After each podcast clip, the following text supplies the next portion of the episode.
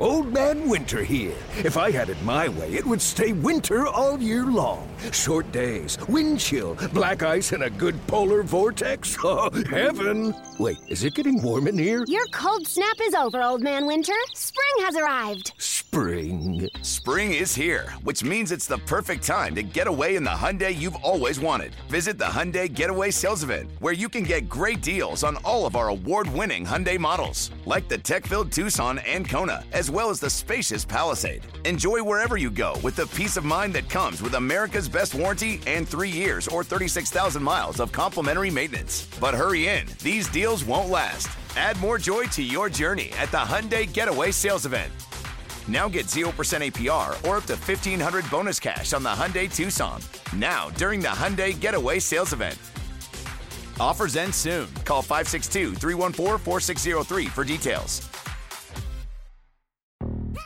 Yo, Trey. Kevin, what's up, man? You know, I've been thinking, what would have happened if the NBA never vetoes the Chris Paul trade to the Lakers and we get CP3 in the same backcourt as Kobe in LA? Well, you get a very happy Jack Nicholson for sure. And the Lakers probably win a bunch more championships. CP3 finally gets a ring or two or three, and the Kardashian empire is forever altered. What did you just say? Hey, everybody, I'm Trey Wingo. And I'm Kevin Frazier, and we're teaming up on a new weekly sports podcast from Wondery, Alternate Routes. As former Sports Center anchors and current sports obsessives, we're consumed by all the what if questions that make being a sports fan so excruciatingly fun. If you're like us, then you also live and die on the fallout from every drop pass. Or play call. Each week on Alternate Routes, we'll take a flashpoint in sports, break down what actually happened, then explore every alternate scenario and the ripple effects it would have caused. Follow Alternate Routes on the Wondery app or wherever you get your podcasts. You can listen early and ad-free right now by joining Wondery Plus.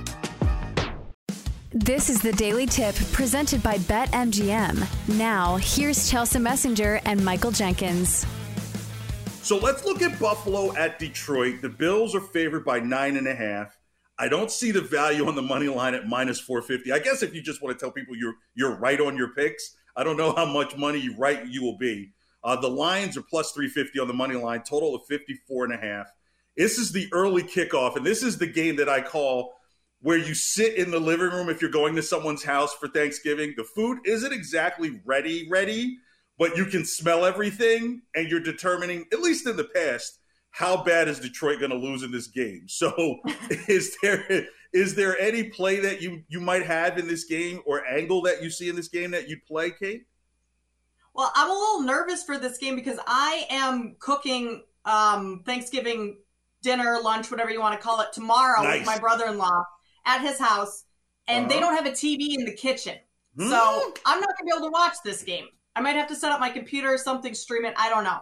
But when you look at the lines in this game, the lines, not the lions, um, the the Bills at minus nine. That's a huge number, especially in the NFL. I mean, that's a lot of points.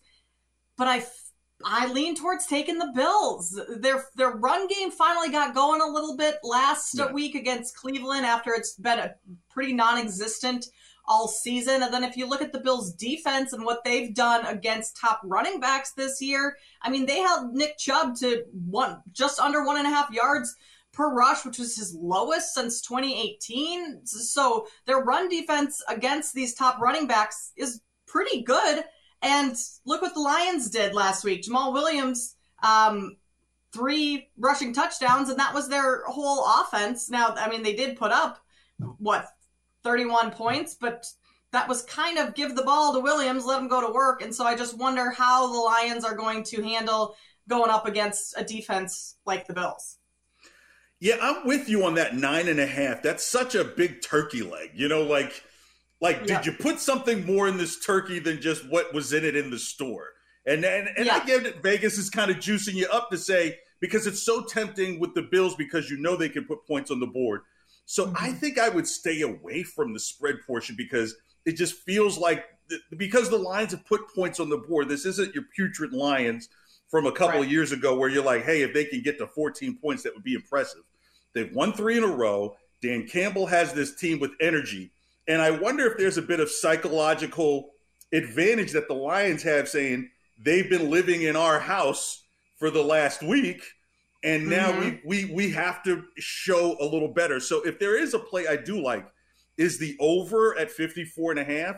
I think this is going to be one of those higher scoring games, maybe 35, 24, putting it somewhere around 59 points, where um, that nine number at 25 points, you know, like, oh my gosh, you, you might be biting your nails at nine and a half, knowing that this game, while being a high scoring game, may be right at about nine points.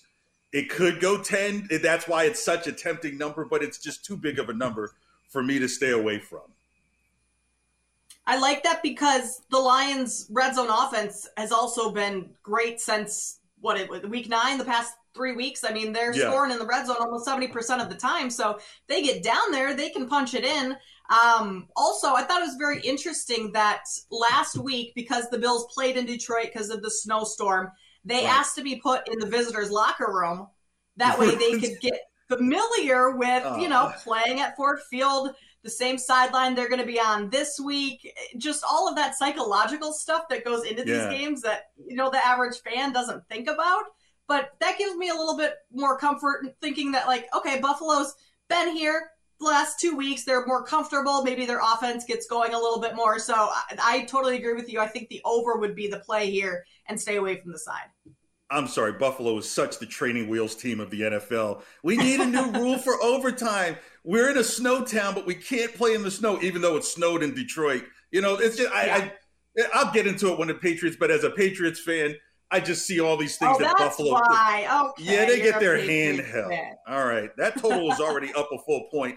The second game, this is the one where you've eaten and now you potentially have taken a second plate to the seat off yep. of the table is the Giants at Dallas. So this is going to be a great game. Both teams are fighting for that number one wild card spot and potentially it, how the Eagles look. They've been slipping a little bit. This is a very important game. Giants looked incredible last week. I'm sorry. Uh, Dallas looked incredible last week. Giants slipped to the Lions. Cowboys are a nine and a half point favorite. What is going on with this wishbone number of nine and a half? Giants plus 310, four, minus 400 if you're on the Cowboys total of 45 and a half. The game kicks off at 4:30. Cowboys open the line at eight. It's up a point and a half to minus one and a, uh, to minus nine and a half, and that's up from a full point of plus 44 and a half on the total. I think the Cowboys right now may be the scariest team. In fact, on my WEEI show just last night, I said, "Hey." Watch the odds for the Cowboys to win the entire thing. I never thought it would come out of my mouth but if you look at how the Cowboys and, and what the, the upper echelon of the NFC looks like, I would put their defense against every single one of those teams, especially playing the Eagles a third time. In this game, do you is here we are at this nine and a half number. Do you mm-hmm. think this number is too big, or what? What What are your thoughts on this line here for the Giants Cowboys? It's only a kick, a jump, a block. It's only a serve. It's only a tackle. A run. It's only for the fans. After all, it's only pressure. You got this. Adidas.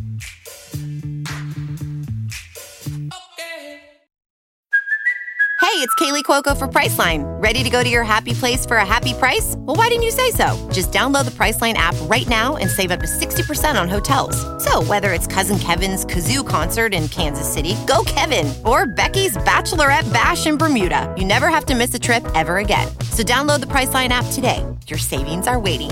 Go to your happy place for a happy price.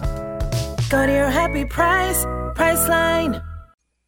I hate these. I hate these numbers. My, I mean, minus nine. That's like it's just it's just a lot in the NFL.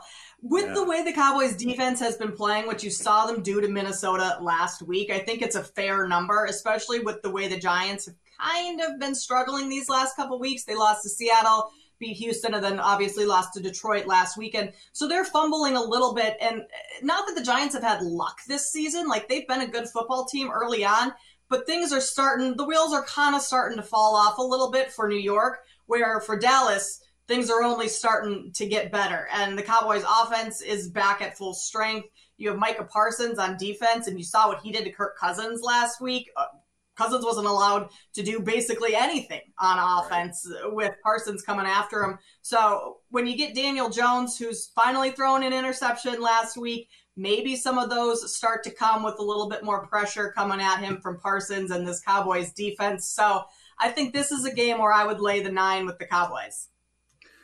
Yeah, I'm with you as well because at first you're like nine and a half, but because the Giants are very you, Daniel Jones to throw for over 200 yards, you really it, it's a it's a rarity. You're really your offense is just Saquon Barkley and Daniel Jones, and it all lies in the run. With Micah Parsons and the rest of that defense just getting after the Giants, it might be a bloodbath in the well, well, it used to be called the Meadowlands, but a, a, just a bloodbath. And I think the Cowboys are on this mission where they know that they can beat anybody in the NFC. I think really in the NFC, it's going to come down to the Cowboys and the 49ers. And if mm-hmm. the Cowboys feel like, hey, look, if we can't catch the Eagles, we've got to beat our the rest of the opponents. We've got to beat the Commanders and the Giants uh, pretty badly.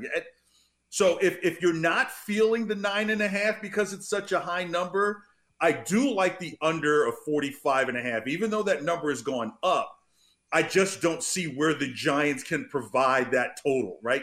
Do you really see the Giants getting over 17 against this defense and and still the Cowboys winning by almost 10? So I, I can't see how the Giants can even cover.